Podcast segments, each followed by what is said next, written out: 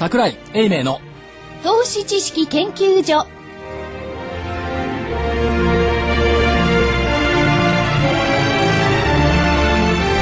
皆さんこんにちは。こんにちは。こんにちは。こんにちは。桜井英明の投資知識研究所の時間がやってまいりました。今日もスタジオには桜井英明所長。こんにちは。正木昭夫隊長。こんにちは。そして福井主任研究こんに員ちは。そして私新人研究員の加藤真理子でお送りします。よろしくお願いします。よろしくお願いします。今日は高かったんですか安かったんですか？今日はですね14円46銭安ですね、え9435円飛び1銭。日経平均の大引け。14円46銭安の9435円飛び1銭でした、落ち着きを取り戻してきつつあるですかね。取り戻したじゃないですね。しつつある。そうですね。ボラティリティも下がってきましたし、はい。ちょうど1週間前の今頃から比べると、安心感はないものの、落ち着きは出てきた、そんな感じでしょうか。ただまあ投資家さんの中には、この1週間で、えー結構土天パタンとおやりになった方々もおられるでしょうし、えっ、と、ちょっとうねりがあ減ってきつつはありつつも、えー日常性に若干戻ってきた。そんな感じがしますね。そんな感じでしょうかね。まあ、ニューヨークとね、こう、再合わせっていうんじゃないですけど、う動きを同じくするっていう感じなんで、はい。国際的に見ても、投資家、落ち着いてきたんでしょうかね、そうこれのインパクトっていう形では。私の知り合いがたまたまあのお株式投資をやっておられる方で長い方なんですけども、はいえー阪神・淡路大震災の時の教訓から今回東北の地方のこのお被災者向けのお義援金をマーケットから稼ぐと、いうことで投資をしておられる方いますよ。あの、建前じゃなくて本音で？本音ですあそれは偉いです。これは本音です。あのー、3月のお20日の日の週から、今週ですよね、始められて、今週の、まえー来週の末、はい。3月のお決算末まで、えーのお取引の利益、これは全てそこまでに確定をして、えーその分の金額は全額福島県に寄付すると。なんで福島県ですか？これ理由があるのよ。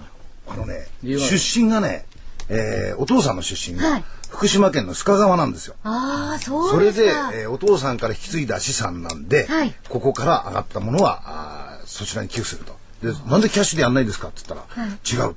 俺はマーケットに長く参加してんだと、マーケットを通してこういうことをすることで、より大きなインパクト生まれてくるはずだと。もうお金だけを上げるんじゃなくて、俺はマーケットを大事にしてるんだから、マーケットから得た利益はそのままやると。でマイナスはどのくらいまで確保ですかって言ったら、100万までいいよと。で、100万やらないんですか？って言ったら、違うと。その分はキャッシュで それは違うと。こういう方がいますね。これ正木さん本人じゃないですよね。で私じゃないです。まあ、なんか聞いてると正木さん本人に来る。違うんですよ。僕のお客様です。うん知り合いですね。でも本当にマーケットっていうのもいろんな使い方があるんですけれども、こういう使い方嬉しいですよね。いいですね。本当にそう思いましたよ。ええどんどん儲けてください。そうですね。そういう人にアドバイスをするの試合がありますからね。また逆に言いますとね。えところで、あの、えー、えー、所長ですはい。名前忘れた。桜井です。覚えてるんですよ。大丈夫ですか？あの、えー、ちょっとシビアって言いますかね。あの、この動き、うねりね、今日はまあ落ち着いてきたと。ええはいまあ今後も、お見通しなんかも後でまた所長、隊長にもお伺いしたいんですけれども、えこれまでの動きもう一遍おさらいしてみたいんですよ。はいはいこれで本当にね、まあおさらいのまず第一のポイントっていうのが、個人の投資家の皆さんが、このお乱高下で儲けられたかどうかってことなんですよね。新聞なんかに見ますと、結構その、お損をされた方が多いんじゃないかっていうね。どっちなんでしょうかねえ。特に15日はちょっと所長あれですね、えー荒れましたですよね。サーキットブレーカーできたり、二度も出たりして。これね、日経新聞の今日のね、はい。書き方、はい読みま、読んでないですよね。はい。はい。あのー思わぬ損失を出さないため、事前に取引の手仕舞いや、あ証拠金の積み増しを急いでほしいっていうのもあるんですが、そうじゃなくて、個人投資家が、要するに、お衣装だったでしょ？そうですね。でお衣装のところを非常にマイルドな言い方で今日表現していたんですけども、まあお衣装に追われたっていう先週の動きっていうのは多かったと思いますよ。で一方で外国人のところですよね。外国人のところはこれはもうバロンズをはじめ、バフェットさんをはじめ、はい。みんな日本礼賛そうなんですよね。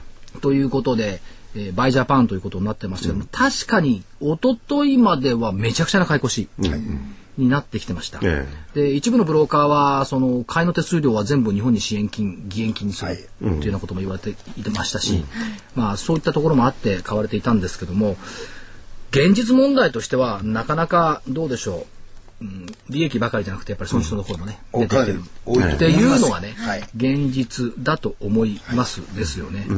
だから特にその外国人税、まあ、全てっていうわけじゃないんですけれども、えーまあ、してのような、まあ、してっていうんですかね、えー動きをしてる、まあ、それにえー言葉は引っかかっちゃった、ね、個人の投資家さんも多いんじゃないかと思うんですけどね。だからどっちかっていうと今正直なところで個人的に感じているのは市場関係者とかマスコミの方がややマーケットに対して臆病。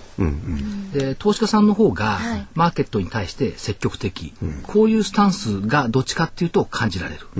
普通は証券会社だとか市場関係者の方がいや今ですよ今が買い場ですよみたいなことで煽ると言っては言葉が悪いですがあそういう動きをすることが多いんですが今は市場関係者の言葉を聞くとですね今は手を出すべきじゃないんじゃないかとかですね。ちょっと待ってからとか。そうですね。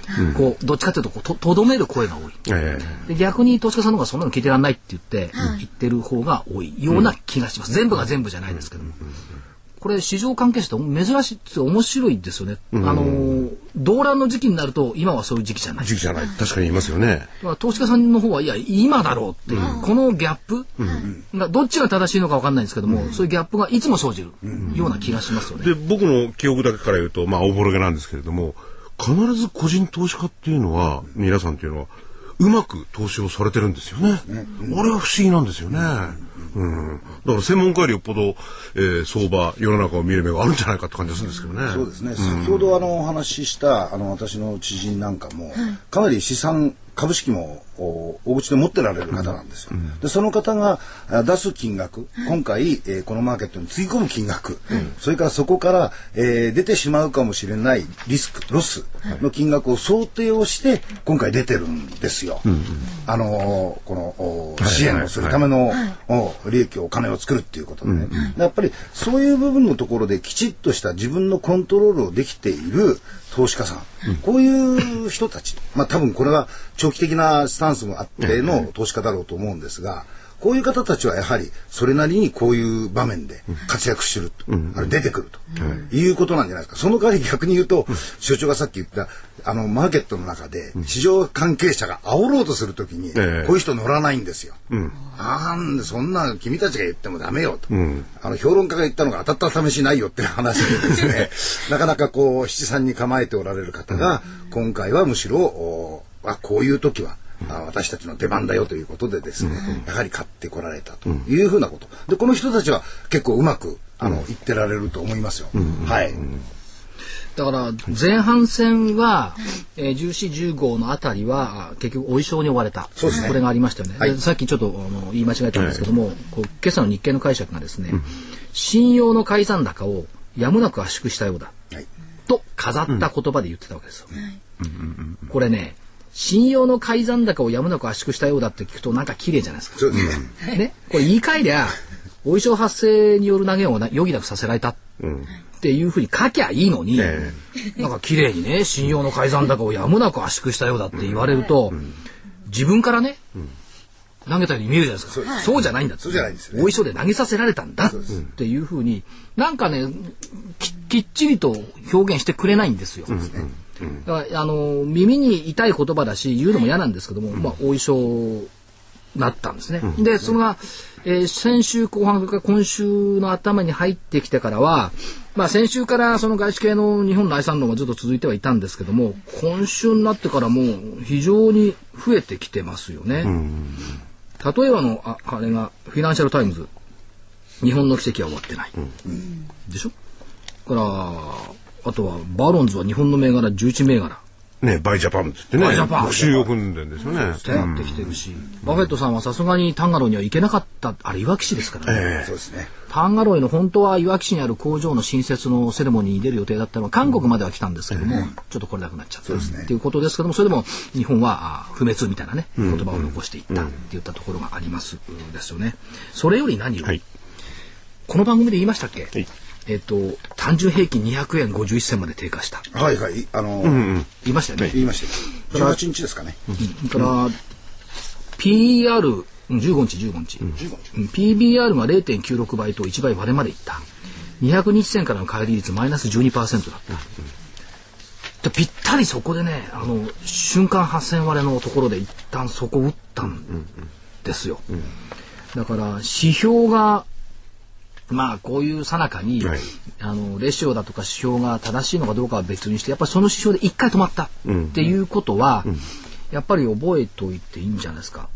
単純平均の200円飛び台っていうのはリーマンショック以来っていうかリーマンショックの時は203円でしたから、200円51銭だからこれ割れたんですよ、そこまで来たって言ったところでで PBR の1倍割れっていうのはさすがに効いたかなと。こんな感じでしょうかね。ねだから凄まじいと言いますか地震ね、まあ、言葉では言い表せないような被害等々があったんですけれども、そういうのを織り込んでもこの指標まあ指標っていうんですかね、はい。えーそれなりのなんかを見せたんでしょうかね。それとですね、一番大きかった影響は国内 すいません我々がよく見ているのが、原発の問題をずっと注意して見てますよね、福島の原発の問題。まだ一歩ずつこう前進はしてますけどもまだ解決はしていない。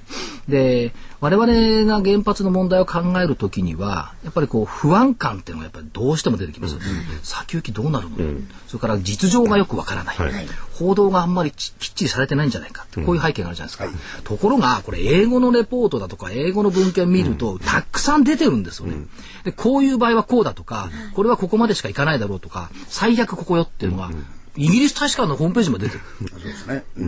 それ見ると外国人っていうのは一応その中中ではね本社を東京の拠点を大阪移したとかいろいろ出てますけども、きっちりといろいろ情報を取りながらね、外国人動いてるな、じゃなかったら私たちでさえ福島の原発どんなのよって言ってる時に、いくらその日本支援って言ったって7,000万株もね買い戻し入ってるにしたって買いには来ない。って言ったところがねあるのと、だから株価って非常に目先で動いてることに非常に敏感に反応しますから、その意味ではそのインフラの復活、それからまあ原発の問題とか株価の推移っていうのもねやっぱりね、敏感に反応してるって思った方がいいんじゃないでしょうか。そうですよね。で多分あの外人投資家と言われる方たちはあのグローバルメジャーメントっていうか世界共通の物差しで、えー各地域のそのバリューを見てるじゃないですか、株価っていうのに対して。だからここまで来ればあーこれ以下のところになったらやはり買い買っていいだろうと。いうふうなものでやはり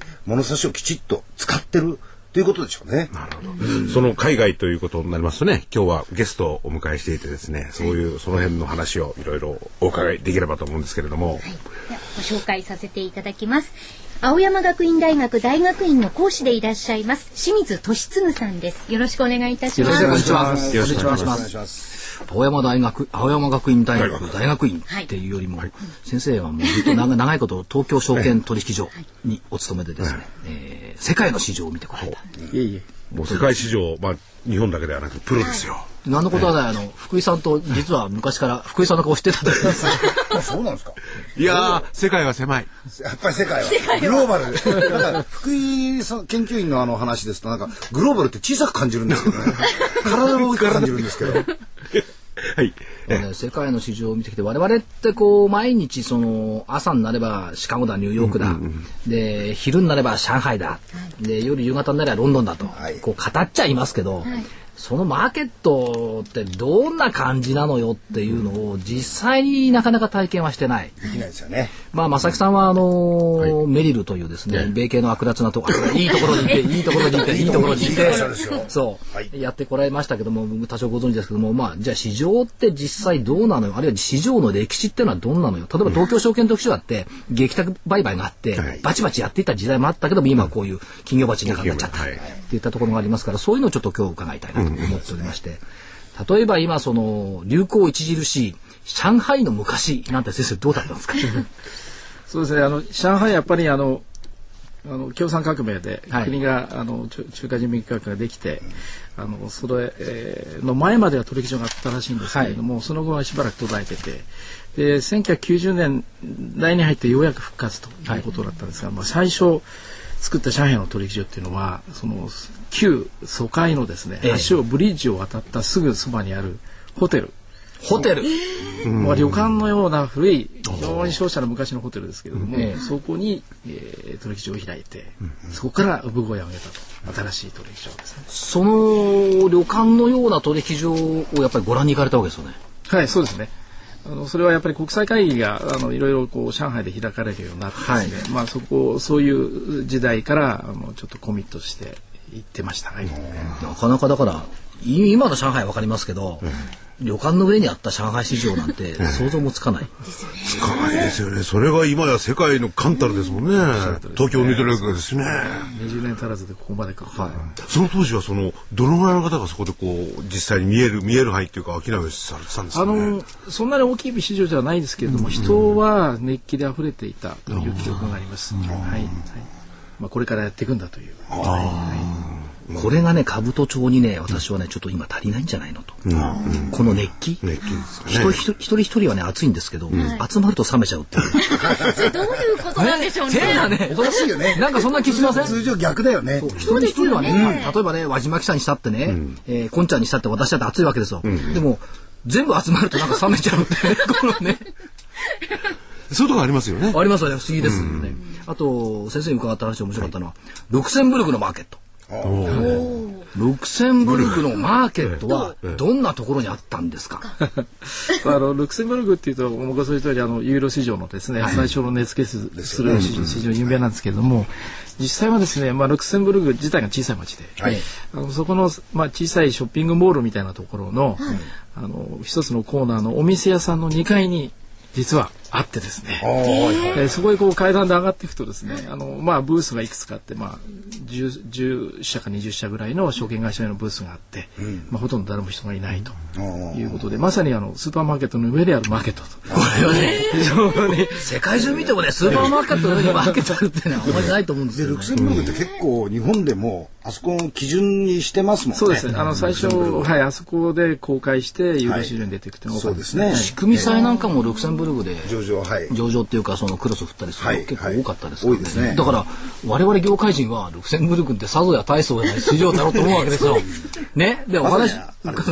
テーマもそうですよね。そうですね。テーマはしょうがないでしょ。いや、だけど、ある意味そういう例えで言うと、ええ。ケイマンっていうととてもつもない大きなっていう感じしますけども、あれもポツンですよね。そうですね。だ。って市場箱みたいなもんです。でリゾートさんもしょうがないです。いや、そうなんだけど、えうん。まあ、ですからルクセンブルクなんかやっぱり町の商工会議所がそのまま証券市場になっていて、それがこうヨーロッパにつながっているという、はい。こう印象を受けましたね。そう例えばね、えー、清水さんはね、はい。東京証券取引所のご出身なんですけれども、東証のおビルなんか見て立派なビルなんですよね、はい。これが日本の資本市場の、えー中枢だって感じだけど、でも海外のところっていうのはやっぱりビルの一角にね市場があるとかそういうの多いですよね。そうですね。うん。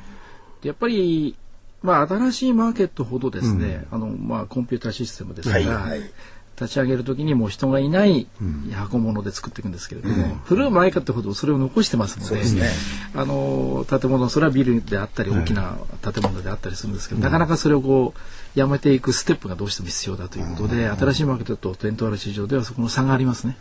私の記憶だとニューヨークでしょ、からロンドン、それからイタリーですか、これは結構うん、ミラノは結構しっかりしてるかなと思うんですけども、はい。あと先生どの辺のところがこういう規模的なもので うんなるほど取引所っていう感じのところってあの、そうですね、建物だけで言えばですね、はい私が見た限りですごく立派だなと思うのは、パリの、昔のですよ、はい。昔のパリの取引所とですね、はい。えーマドリードの取引所。あマドリードこれあの双子のように似てる建物なんですけれども、素晴らしいこうまあ18世紀のですね、はい。あの石造りの神神殿のような建物ですね。これ先生マドリッドって、そ最初からその神殿作りの立派なところにあったんですか？えあのいつからできたかは知りませんけれども、かなり立派な古い建物ですね。ところがですね、ところがマドリッドって立派な建物でしょ、ところが立ち会い日数が世界平均よりも50日少ないんだって、わかりますよそれは。あのなんで？なんで？まさかずっと昼寝したらなんかするわけじゃない。に似てる似てる。シエスタ？似てるんですよねそれ。そうですあのいわ過去形ですけれども、昔調べた時に少なかったんですね。であのちょうど業務提携を始めた時だったんで、あのい行くついでがあったのであのマーケット関係者がちょっと調べてくれと言われて向こうに行って聞いたらですね、はい。もう20年前の話ですけれども土日と休んで、その勢いで月曜日はみんな来ないと。だから見過ぎちゃって。立ち会いはないと。その結果やっぱりその毎週の月曜日分だけ少なかったと。まあそれだけまあのんびりしていた時代があったとかってですね。で、先生がそうやって見学に行かれてる時にですね、私は現場で苦労して、テレフォニカっていう銘柄をですね、一生懸命やってたわけですよ。スペインの。テレフォニカっていうのは。スペインの NTT だと言われ、やっていたんですけども、まさか月曜立ち会えないとは思ってなかったですね。当時、面白いんですよ。4日目受け渡しなわけですよ、国内では。テレフォニカの株売ったり買ったりすると、受け渡し T プラス3、あ、T プラス4だから3日目、3日後になるわけですね。多分ね、マドリッド月曜休みってことを考えるとね、4日目受け渡し関係なかったと思うんですよ。ああ。そうですね。そうか。火曜日から火水木金。4日しかない。もう金曜日の夜の午後になったらやんないでしょうから、多分ね。それをきっちり4日目受け渡しでやっていた日本のこの律儀な証券会社っていうのをね、褒めてあげたいですね。ところで、清水さん、あの、最近の海外の証券と言いますと、エジプト、まあ、ジャスミン革命ですかね。ずーっとやめてましたよね。あそこはどんな市場なんですかね。そうですね、あの、えーカイロ・アレクサンドリアというですね、まあ、アフリカ大陸の中では老舗で一番大きいマーケットですね。ただあの今回こうすこれほど大きい動乱が起きてしまうと、やっぱりまあ新聞記事によれば、まあ、一種のサーキットブレーカーだというんですけれども、2ヶ月のサーキットブレーカーって聞いたことありませんけれども、まああの相当あのきつい時期だったと思いますね。まあ値段が公表され公示されないということは非常に辛いと思いますね。だから市場っていうのはその国、まあ海外市場とかね、いろんなところはしあのそこに出してるんでしょうけど、国の経済を動かす、えー大事なところですもんね。それが止まるっていうのは大変なことですよね。うん。まあ事態がそれだけ深刻なこう経済社会情勢だったということでしょうね。開けたらいきなり10%ぐらいですからね。うん、まあね。まあ、あとあの辺で行くとどうですか、はい。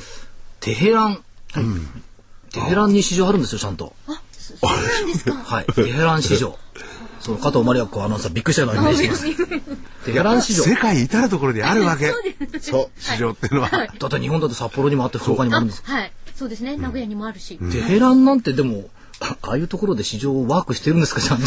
えあの、もともと、あの、伝統あるマーケットだったんですけど、ええ。例えば、あの、ホメイニ革命でですね、あの、非常に長期間、あの、閉鎖されてたんですね。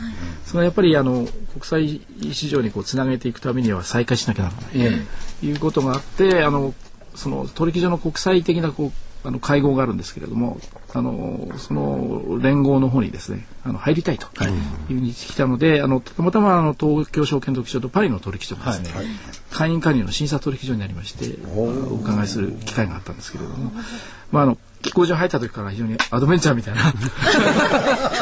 まああの機関銃を持った怖い人たちがいたりですね、外へ出てたらあの向かいのその取引所の人のドライバーさんがいなくてですね、えー非常にこう不安な思いがした。とかですね、興味深かったですね。先生あのプラハも行かれました？いえ、プラハはないです、あそうなんですか、あのちょうどベルリンの壁が崩壊した後、プラハの証券取引所、まあ、あそこはあの野村さんが結構早めに出ておられて、あの野村さんのご紹介もあってですねプラハ行ったんですけど、ええ。やっぱり小さいんですよ、それこそあのワンルームマンションみたいなところにポッとあって、まあさっきの先生の話のようにシステムがきちっともう出来上がる技術さとかなんで規模がそんなにたくさん必要じゃないと。だから国営企業の民営化、このオペレーションが主体なんでですね、あんまり大きな規模じゃなかったんですけど、やっぱり早々期のマーケットってこういうもんなんでしょうね。そうですね。えあとはどうですか？アジアで行くとアジアって言って正しいかどうかわからないですけど最近我々気にするのはムンバイです。けども、ムンバイなんかもこれちっちゃいとこからスタートしたと思うんですが。ムンバイどうですか、ね、あの意外と思われるかもしれませんけれども、あのムンバイの取引所というのはアジアで一番古い証券取引所。ムンバイ自体は、はい。はい、あの東証より古いんです。ええ。で先輩ですね。そうなんです。よ。それであのなんとですねあの上場会社数あは。多いんですよね。これ世界一なんですね。えそうはい、はい、あの大体6000ぐらい。はい。まああの上場基準との違いはいろいろあるにせよですね、あの数は圧倒的に世界一です。あとはナショナルマーケットでしたっけ？あ,、そうですはい。あれは規模的にはどっちが大きくなってくるんですか？えあの売買から言えばもうナショナルの。方が、はい。あの実質的なリーダー役はナショナル取引所だと思いますが、これはもう完全にコンピューター市場です。でムンバイ取引所は昔からあるそのマーケットですのでこう言ってみればこうバザールのこうざわめきの中をですねかき分けながらたどり着くという。ちょっと行ってみたい気がしますねそういうのはね。の両取引所を訪問すると全くコントラストがええ。出ますね。はい。その、今まではどちらかというと、その、外形とかそういうお話を伺ってたんですけれども、例えば日本の証券取引所、あるいは証券取引所ですね、海外のその証券取引と比べると、なんか日本の得意性ってのは何かあるんですか？得意性って言いますか？特徴的なものってないですよね、今はね。そうですね。あの、まあ、基本は、あの、オークションなので、あの、一番うん高い値段を出している人が最優先の買い権利があって、一番安い値段を出している人が売る権利を持つということはもう基本的にはそれは変わらないと思います。ただあのニューヨークやロンドンなんていうのはマーケットメーカー制度ですので、あのそこがこう純粋にこう指値注文を入れる板の世界の中で純粋にこうオークションをやるもので、こう自分がこういい値段高い値段をそれぞれが出し合ってそれを競争するっていうのは本質的にまあ違う部分はあるんですけれども、あのそれがだんだんこう融合してですね近づきつつあってですね、もう変わらないものにななってきているという気はします。大体ですね、時間優先の原則とかですね、市場周知ね。っていう概念は日本はきっちりやってると思いますよ。まあ今あの PTS はいろいろ出てきましたけども、ただその今でいう金融商品取引法、昔の証券取引法なんかでの規定も見てもね、きっちり書いてあるわけですよ。でこれ覚えてないと外務資格取れなかった。そうですね。っていう背景がありますけども、意外とせ世界に出ていくと福井さん僕あなた好きだからこの注文決めてよみたいなね、あるでしょうね。うん。のありましたよね。そうですね。ですから、昔、ロンドン取引所は、今は随分スタイル変わりましたけれども、昔のクラシックな取引所自体は、あの、マーケットの中であっても、外であっても、それはもう全部、ロンドン取引所のマーケット、売買とみなすんだという仕組みだったので、あの、そこでこう、拾ってきて集めた数字が公表されるわけですけれども、どこまでがですね、本当にこう、取引所でできた数字かわからないと。しかもその、マーケットメーカーいるんで、数が往復計算になっていて、倍で出てくると。そうですねはい。いうことなので、あの、なかなか難しいという。それでも、まあ、それはそれで面白い。でもそれはまあ昔の話でもありますけども、しかしだから今の朝方のね、外資系9社がどうのなんて数字なんていいかねえよって言ってるわけですよ。誰が計算するんだっていう。ね。まあ隠すってことはないけど、これ置いとこうかなってのもあるでしょうしね。ざっとでいいかなざっとでいいかなと。私がやってる頃はこれ出すなとかね。あーあ。今はもうそれはないですか？いや、今も一緒ですよ。だって、だって伝票計算できないですもん。オーダー計算できないもん。誰が数えるんですか、毎日毎日。だからあの、それがふ不正ではないですよね。でもそういう、そういう、もともとそうなってたまあ そうそういうシステムとか、日本人からしたら、まあいい加減という言葉でくくれるかどうかわかんない。結構そういう部分ってありますよね。そこはあの、お国柄がそれぞれ出る部分ですね。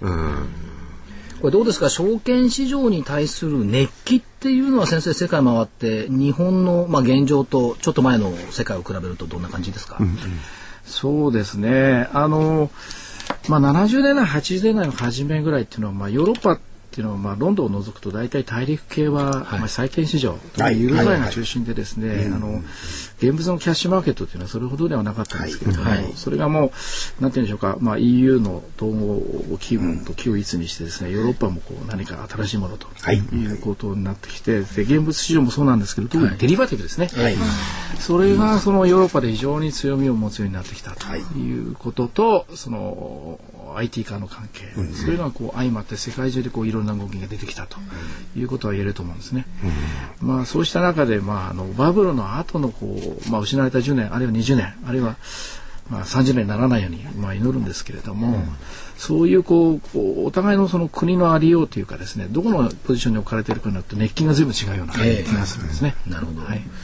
昔パリ先ほど荘厳な建物のパリ取引所ってお話ありましたけども、パリも多分パリバの本社なんて昔のまんまの石造りのですね、確か本社でした。ところがソジェンソシエテジェネラルなんかは郊外に移っちゃって、超ハイテクビル。になっていて、ただそのパリバの本社なんか行った時にここって絶対何エリザベスじゃないわ。ルイなんじゃ 柔軟性そうそう。とかが。来てたよねって言ったようなところの床を上げてハイテクビルにしたわけ。そうですね。あのー多分今でも多分そうですよね。あのー外壁を残したまま中だけインテリジェントビルに変えるとかっていうそうですねありますよね。ラジオ日経のこのこのスタジオみたいなもんですよ このこのへこのご荘厳なあのー 荘厳なスタジオですよスタジオですよね。パリ証券取引所に匹敵するかもしれないこのスタジオそうですね。伝統取引所を感じる。はい。パリ取引所はでももう建物だけ残して、ええあのオフィスはもう普通の建物だけ移っちゃいましたね。そうですよね。だって、無理だと思いますわ。あの石造りの建物でね、ハイテクやろうと思ったら。それで、あのー、ごめんなさい、清水先生、どうなんでしょうか、その、いろいろ見られてですね、今後のお日本市場、これやっぱり海外からいろんな投資家がどんどん入ってくる、まあ、投資家だけで企業も含めて、いうようなところになりますかね。まあ、先ほどね、上海に抜かれてなんて言ったんですけれども。そうですね。やっぱり証券市場ってある意味でその国の全体のこう一つの風景を表すものだと思うんですね。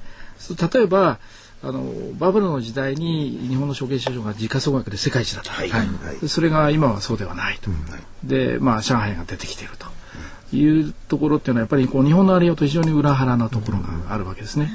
でどちらかというと証券市場の競争っていうのはアジア全体がある意味でこう無風状態に近いところがあったんですけれども、さすがにもうシンガポールとオーストラリアが一緒になろうだとか、えー上海がやっぱり世界覇権を狙うということになってくると、グローバルの脈絡の中でどうしても何か考えなきゃならない、とい。うことになってくると思うんですね。でその中でこの過去こうバブルがこう崩壊した後の20年非常に元気な市場になっている中で、あのファッシングされないようにどうするかというのは非常に大きな、あイシューだと思いますね。ニューヨークとの接近っていうのもやっぱりそういう意味もあるんですか？えこれは非常に近づいてますよね。そうですね。まあさんとニューヨーク証券取引所。まああの別にニューヨークだけではないんですけれども、まあ一つ全方位でおやりになってる。ただまあ世界一のまあマーケットという意味ではですね、非常にパートナーとして非常に望ましいという意味ではですね、いろんな協力をしていこうという意識はあります。ただ、ど具体的に何をするんだと。いうことはこれあの世界中のマーケットのこう合宿連行を見てもですね、まあ経営統合はやりましたと。はいただこうマーケットそれぞれ一緒になってますかというとそうではない、システムが全部統合されたかというとそうでもない、ということでそのマーケットがこう経営統合した後何をしていくんだという次のこう世界がですね、どうこう見据えていくかというのはこれ世界中の課題かもしれない、一歩先ですよね。だから、はい。あの、一緒になったのは分かりますと。で、何したいんだ、何するんだって言ったところを、投資家に対して見せてくれるっていうのが多分必要になってくるんでしょうし、投資家から言えば、唯一、その、世界中どのマーケットでも使い勝手がいいっていうのがね、第一義だと思うんですよ。そういう意味では、そっちの方に東京が使い勝手がいいっていうふうにね、投資家さんの個人投資家の使い勝手、機関投資家の使い勝手は確かにアローヘッドかなんかもしれない。しかし個人投資家の使い勝手がどこにあるのかっていったところも考えていただいて、世界の主役になれるか東京市場っていうのをこれから模索していく。こんな感じじゃないでしょうかね。まあシステムはここで証明できたわけですよね。このいや、57億株をね、こなしたったら大したことですよ。僕そう思いますよ。やっぱりあの瞬間マーケット開けたことと、やっぱりあれだけの量を何の障害もなくこなせたっていうあのシステム、これはちょっと世界に誇れる、ああるいはその第一線に並べるシステムができたと。あとはこれの後にどういうふうなその桜井所長が言ったように、じゃあそれを投資家にどういうふうに使いやすさだとか、そういうものを提供していくかっていうまあ次のステップに入っていくところなんじゃないかなという気がしますけどね。あれだから、はい。と東証のコンピュータシステムは全然なんともなく57億株、48億株こなしましたけども、私がいるストックウェザーなんか、株価端末で株価を情報配信してるわけですよ。はいあの、クラッシュしそうになりましたから、ね。57億株の時はもうギリギリのところまで、90何パーセントまで来ちゃって、もうちょっといったらもう止まっちゃうっていうところまで来た。それはねただまあ株価の情報端末が提供してるとか止まっても株価の形成自体には関係ないですけど、ただ証券会社の端末だとかねそういったところで見るのが一瞬止まっちゃうから、ギリギリのところまで来てたっていうのが現実だったすごい量の商いをこなせたってことですよ。でもデータとしてはちゃんとそのストックウェザーさんから送られてきたデータを利用してるところがあるからね。そうそう。だから困る,、困るっちゃ困るんですけど、ですよね。だからね、その、個人投資家、あるいは一般の庶民の、お見方から言いますとね、システムとかそういうのはあんまり、あの、知ら、知らないと思うんですよ。はい。それでもね、ぱりどこの市場が使いいいかって言ったらば、自国の言葉で情報が来る。で、いろいろわかる。そうすると、日本人にとってやっぱり日本市場が一番使いやすいですよね。グローバルだなんだかんだっていうのは、例えば個人投資家からそうだ俺には関係ない、私には関係ないよと。それをもう大手の金融機関のなんでやってくださいよと。で、僕は私は、情報は日本語でしか取れないんだから、ここでやるより仕方ないよって方が多いと思うんですよね。まあそれは確かでしょう、うんだただしもう一つで、そういう福井さんね、あの投資家の立場じゃないのは、実際の投資家さんってね、マーケットで注文オーダーが正確に執行されることっていうのが一番大事なんですよ。あ、それはそれはある。要するに止まっちゃったとかね、それから証券会社の端末通してオーダーが発注できないとかいうのが一番困るんで、そういうトラブルが比較的少ない部分っていうのが多かったなという気はしますよね。だって57億ですよ。すごいですよ、本当に。ねどっから銀行なんてのはね、人的、人為的ミスがあるのかよくわかんないけどね、それでとてつもないですね。もう。福井さんは給料2回分払い込まれてるかもしれない。それはそれだったらいいですね。黙ってよでも でもあれですよね、あの、所長が今言った、その、どの端末、はい要するにどの証券会社、この部分のところやっぱり、そういう意味では個人投資家の方たいやちは、切実な問題。切実な問題ですよ。あのこれ手数料以上に切実な問題。あの止まっちゃうとですね、あのシステムダウンとなった時に、これ知らないよっていうところもなきにしもあらずですから、これはね注意しないといけないんですよ。ええですからあのー大体のところあのー外資系のファンドですとか、外資系の証券さんとかバックアップシステム持ってるんですよ。あの東証東京が止まった途端に大阪に変わるとかですね。ええですからそういうふうなところのあるところを選ばないと、そのエクスキューションリスクっていうんですか？その執行のリスク、マーケットは動いてる、でも私の注文だけ行かない、それは行くところの橋が壊れちゃったっていうことはこれは大変なリスクですから、この辺はやっぱり注意される必要がありますね。はい。まあその意味でも清水先生、東京証券取引所のうんシステムはかなりいいですよね。はい、もうそれはもう世界に誇っていいシステム。世界に誇っていいですよね。でも世界のしかしねスーパーマーケットの上にスマーケットがあったっつうのもね初めて聞きましたけど、ですもんね。いろんなところがね、加藤さんうまい本当のマーケットだってスーパーマーケットの上にスーパーマーケットだからリアルマーケットです。で私たちも個人投資家のためのリアルマーケットってほしいですね。ね、なんかね。ねうん。非常に使い勝手で良くてね。スーパーとあススロー投資でいける。スロー投資でいける3ヶ月売っちゃいけないとかね。それは規制ですよその代わり上場会社は必ず配当を出せとか。そうそういいですよね。うん。そういうマーケット。で信用取引できないとか。できないとかねまあそれじゃつまんないという人がいるかもしれませんけど。でもいろんな世界のマーケットの話を伺えた今日本当ありがとうございます。ありがとうございました。勉強になりました。先生あの正木隊長がはい。お菓子持ってきてくれたんで、はい。いやこれはあれですよ。神田白水の。対するのあれですよ遅ればせながら。神田白水のビビチョコレートをじゃあ、これをいただいてる間に、ちょっと、あの、お知らせを。お知らせを行きましょうか。はい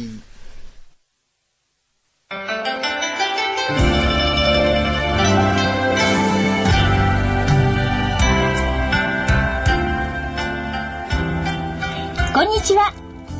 桜井英明の投資知識研究所研究員の加藤真理子です。桜井所長の投資知識研究所お楽しみいただいていますか？この番組はこれから株式投資を始めようと思っている方や投資を始めて間もない方にはなるほど株式投資ってそういうことなんだと納得していただきまた投資経験の長い方にもそうだったのか。そんな風にすれば楽しくリターンが増えるのか。と旗と膝を打っていただきたい。そんな番組です。投資知識研究所の桜井英明所長は日本の株式の中心地兜町など世界のマーケットカタリストと言われています。カタリストとは英語で触媒のことですが桜井所長は株式市場と個人投資家をつなぎさらに触媒のように市場と投資家が良い連鎖反応を起こすよう願っています。どうぞこの番組桜井英明の投資知識研究所をお楽しみください。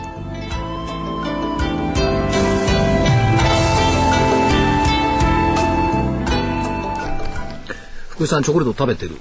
えでしょ。はい。もう口の中にないですもん。早いですね。やっぱたい焼きの方がいいですね時間も。でもずっとちぎって食べてますから。そうですね。来週体験しましょう。かなんで俺が持ってくるでしょ？ごちそうさまです。この1週間で、はい。えーっと、一番大きかったのは、質問、福井さん、何だったでしょうかお大きかったね。世界中の出来事、それから日本の出来事で一番大きかった、この1週間。先週末からかな。先、先週末、多分 G7 で協調うんとかそういうやつじゃなくてうんぬんじゃなくて G7 で協調介入、物事ははっきり、チョコレート食べてるからはっきり言えないでしょ。何なんですかね、一番大きいってのは。それは、いや、それでしょうよ、いやい G7 やの協調介入でしょう。一週間そうね、あの、3、3月11日。マーケット的にですよ当然ね大きいことでね。いやマーケット的にうんマーケット的にはそれだと思うな。で、結果、力を合わせましょうって言って力を合わせてくれたじゃないですか。はい。ということで、一応落ち着いた。落ち着いた割にはしかしですね、円高の方向から止まらないんですよね。そうですね。ただ、あのー皆さんで、いや、断固たる処置を取るというふうに言ってくれているんだし、はいまたこの不思議な水準っていうのがですね、9200円水準。これ覚えてます ?9200 円っていう。もっと具体的に言うと9199円っていう水準。何でしたっけ？何でしたっけ？はい。えっとですね、今回の為替介入をして9200円台まで戻したんですよ。で、前回の為替介入は、えー9月の15日だったんですよ。この時の日経平均株価の安値、9199円。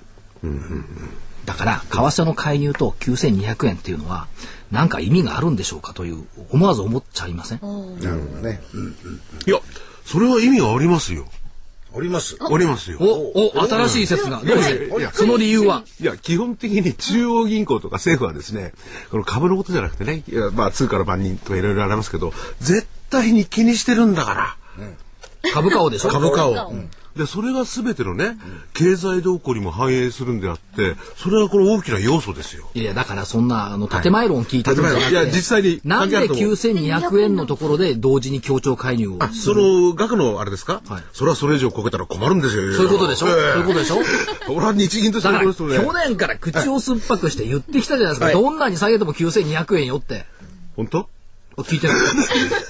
どっか言いませんでした？セミナーで言ってますよね。言ってました、言ってました。言ってたでしょ？ええ。まあそれは弾みがあまりにも断言しちゃうんでね、ここからくらいちゃって。で、下に一回ほら触れましたけども、でも9200円での為替の協調介入、まあ介入をしてきてくれたら、だ要するにここがデッドラインなのよねと、この国の経済のマーケットにとって、という見方が一方ではできる。えちょっと後退していますけど、一方ではできる。断言しないで。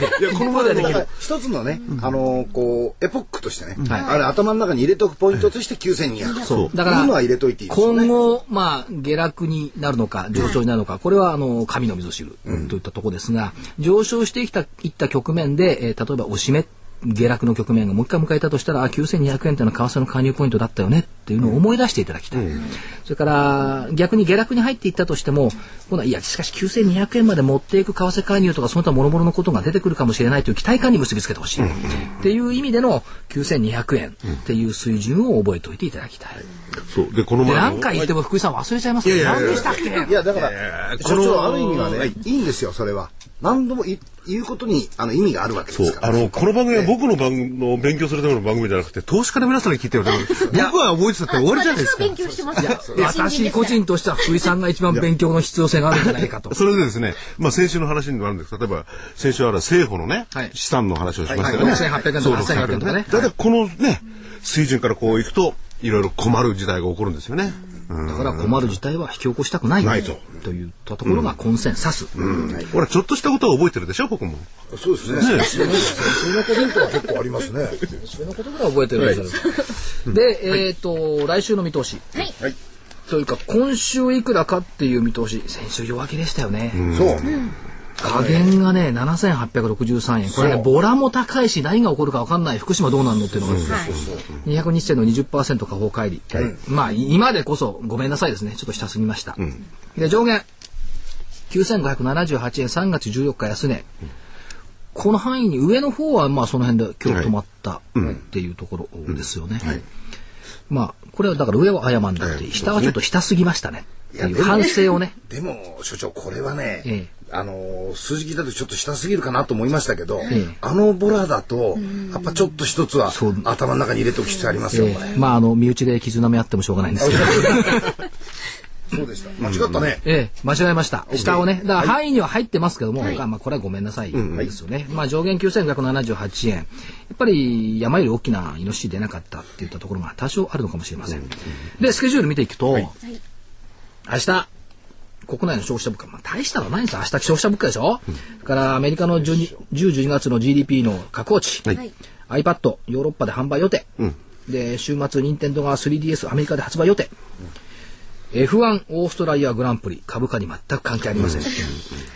これ関係ある。28日月曜日。権利付き最終日。はいはいはいそれからね、来週また国債、アメリカ2年国債入札と、はい7年が30日、5年がごめんなさい、29日と国債入札の週になります。それから、知らない間にやるんです、あの人たちずるいですね。何シンガポールでね、TPP の第6回政府間協議。こんなの日本が言ってるわけにいかないでしょ。勝手にやってくれちゃうみたいですね。から29日の火曜日、えー国内の失業率。からアメリカ1月のケースシーラー住宅価格指数。どうも中古住宅とか見てると、まだ良くないんじゃないのと。いや、ところがね、昨日の、えっ、と、CNN かなんかのニュースの中に、キャッシュバイヤーが増えてきてるっていうのがあったんですよ。お金貸してくんないからです。よ。いや、そうじゃなくて。えっ、と、前の時は20うんと35%、26%ぐらいだったのが、はい。35%にあじゃあ増えてきた。余裕出てきたっていうのは、あのーキャッシュを持ってる人たちが、ここのマーケット買いに来てますよっていうふうなシグナルがちょっと出てきたっていうことで、あのー所長が言うようにあのファイナンスを、えリファイナンスをすることじゃなくて、むしろ金持ってる人たちが現金で買いに来てるよ富裕層の買い。そうですねなるほど。んじゃあ、ちょっといいかもしれない。ただし、6月の FOMC を睨めば、はい QE2 終了嫌よということであれば、住宅価格指数のところ難聴で支配、あの、左右さしといて、はいはい順延という形も考えられるんで、まあ、あんまり期待しない方がいいかもしれない。それから、カンファレンスボードの消費者信頼監視指数、30日、2月鉱工業生産。あとは、アメリカ3月の ADP 統計。で、こいつが出てくると週末の雇用統計っていうのがね、はい。またどうなんでしょうね。ADP 良かった。雇用統計騙されたってなるんですよ よくわかんないけど。で、えーっと、31日木曜日、家電エコポイント。覚えてます？期限ですよ。もうなくなりますよ、3月そうなんですねに。もう関係ないですね、だけど。もう、もうあんまりね。覚えてます ?JAL の構成手続き完了。はいはいはい。からアメリカシカゴ公開購買部協会の景気指数が出てきます、マインドはなんか良さそうな気がするんですけど、こっちはね、4月1日週末金曜日日銀短観、ちょっと微妙ですね。ああの震災織り込んで半分ぐらいしか織り込んでない。でしょ。うん。ちょっと微妙、それから三井住友トラストが発足します、中央三井が三井住友トラストになっちゃう中央が消えちゃう、から住生活がリキシルに社名変更、そして私の古巣でございますが、日興証券が日興コーディアル証券に代わり今度は SMBC 日興証券ってわけわかんない会社なんです三菱どこ行ったんだよっていう、未だに言ってますけどね。SMBC 日興証券社名変更。それからアメリカ3月の雇用統計。どうですか ?20 万人超えますか？超えないでしょ ?13 万人ぐらいで終わっちゃいます。下手したら5万人とかね。いやいやそれはないと思うけども、えうん、そんなに急工程はしないと思いますねはい。ISM の製造業景況指数、3月新車販売。2011年ソウルモーターショー。これもぶっ飛びですね。あまり関係ないね。それから週末、中国の生命節、3、4、5と休み。休みかなんだか知ってます？安倍の生命の日じゃないですよ、これ。生命節。なんですか、これ？先祖の墓参りするんですって。お彼岸のお春分から数えて15日後だそうです。だからお墓を掃除する、なんていうのこれ、葬母節っていうのかな？祖先を敬い祀る行事が中国各地で行われる。春を迎え家族でピクニックに行くはい習慣もある。4月の1日になれば停電も終わるかな終わんないかな。まだでしょいや、夏とかそういうね、話もね、それはちょっしかしとわからない停電もですよね。ね今日なんかあれでしょ？夕方からしかやんないでしょ？そうですね、日中はねだいぶ朝から日中ね。あれね先週の木曜日でしょ、はい。あれ海江さん出てきてね。大変だ大変だ、そうです。帰り大変でしたね。言って、何寒いからって言ったでしょ、今日先週の木曜日で寒いような気がするのに。でもあの時ちょっとあの所長通勤の時におかしいと思いませんでした？一斉にあの電車とかなんかがガンガンガンガン走り出して、冷房は効かしてるわ電気はキラキラつけてるわ。これで本当に大丈夫かよって言って、そう冷房入れました。え覚えてます覚えてます。なんでかなと思っておかしかったとあのオペレーションやりすぎだと思うんですよ。ねで、やりすぎっていうか、でもわかんないです。よ。だから、節税効果が、あ、節節電効果が、節税じゃないわ。節電効果があったのか、あるいはその、計画に無理があったのか、読みが間違ったのか、どっちかなんでしょうけど、でもまあ皆さんのご苦労ね、ご苦心のおかげで、停電もしない、大停電もしてないっていったところがありますよね。で、来週の見通し。加減。本当は9199って言いたいんですが、ちょっと弱い心があって、3月16日安値の9093円。はい上限、えー、9822円。これは200日移動平均。はい。200日は上回ってほしいな。ただ、あの、福島原発の進展によっては、はい。えっ、と、5桁復活という可能性もあるんじゃないかと、密かには思ってます。まあ、電気もついたようですから、これ温度が下がるとかね、煙が消えるとかね、まあ、非常にここのところ、株価だけじゃなくってね、やっぱりその、実生活にとってね、はい。希望的に早く終われよ、こいつは。安全宣言欲しいよねっていうのになってますから、そこに逆に期待したいと思います。それから、えっ、と、来週木曜日一応期末なんで、はい月中平均の1万600円と多分無理でしょう。3月のね、去年の。ただドレッシングも多少あるのかもしれないという気もするし、ドレッシングが買いなのか売りなのかが微妙ですけども、多少あります。といったところで、来週の見通しでございます。はい。ね、ということで、あの、時間も迫ってきましたけど、宣伝をここでちょっと一つやらせてください。えーまずはこの番組桜井英明の投資知識研究所の3月の2011年3月の DVD がえー来週の3月31日木曜日に発売になります。で今回のテーマはあなたの新聞の読み方は間違っている。断言していいんですか、そんな。断言していいまずはこう新聞を読む。プロに学ぶ新聞の読み方。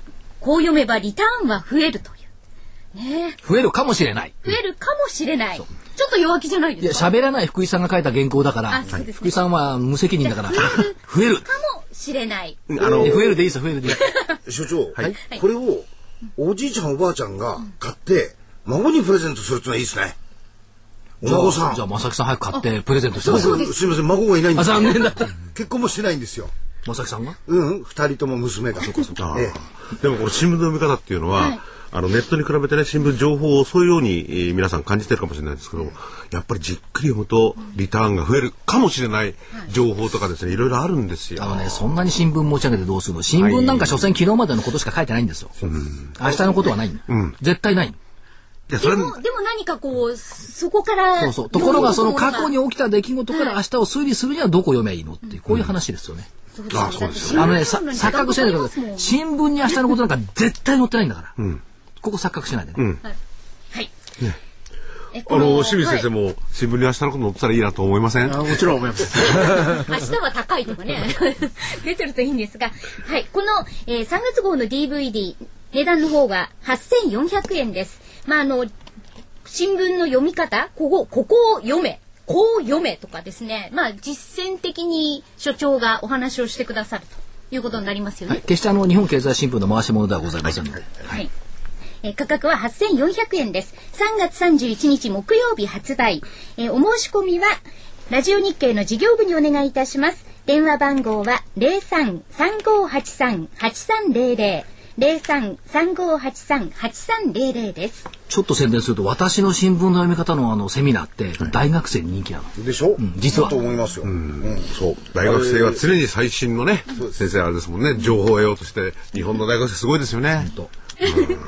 で、えっ、と、もう間もなく終わり？はい。もう間もなく終わり。福井さんチョコレートいくつ？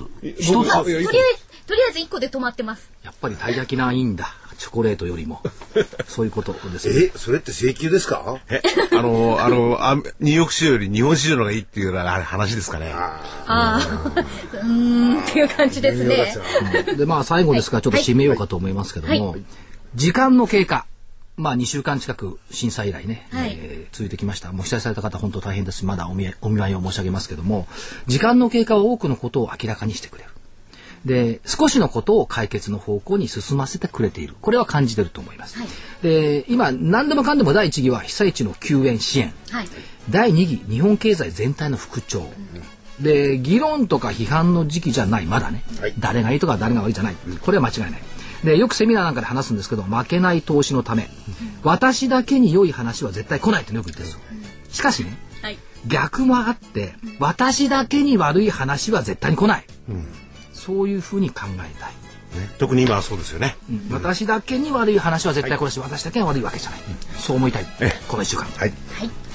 えー今日のゲストは青山学院大学大学院の講師でいらっしゃいます清水俊嗣さんでした。ありがとうございました。ありがとうございましたそれでは皆さんまた来週。さよなら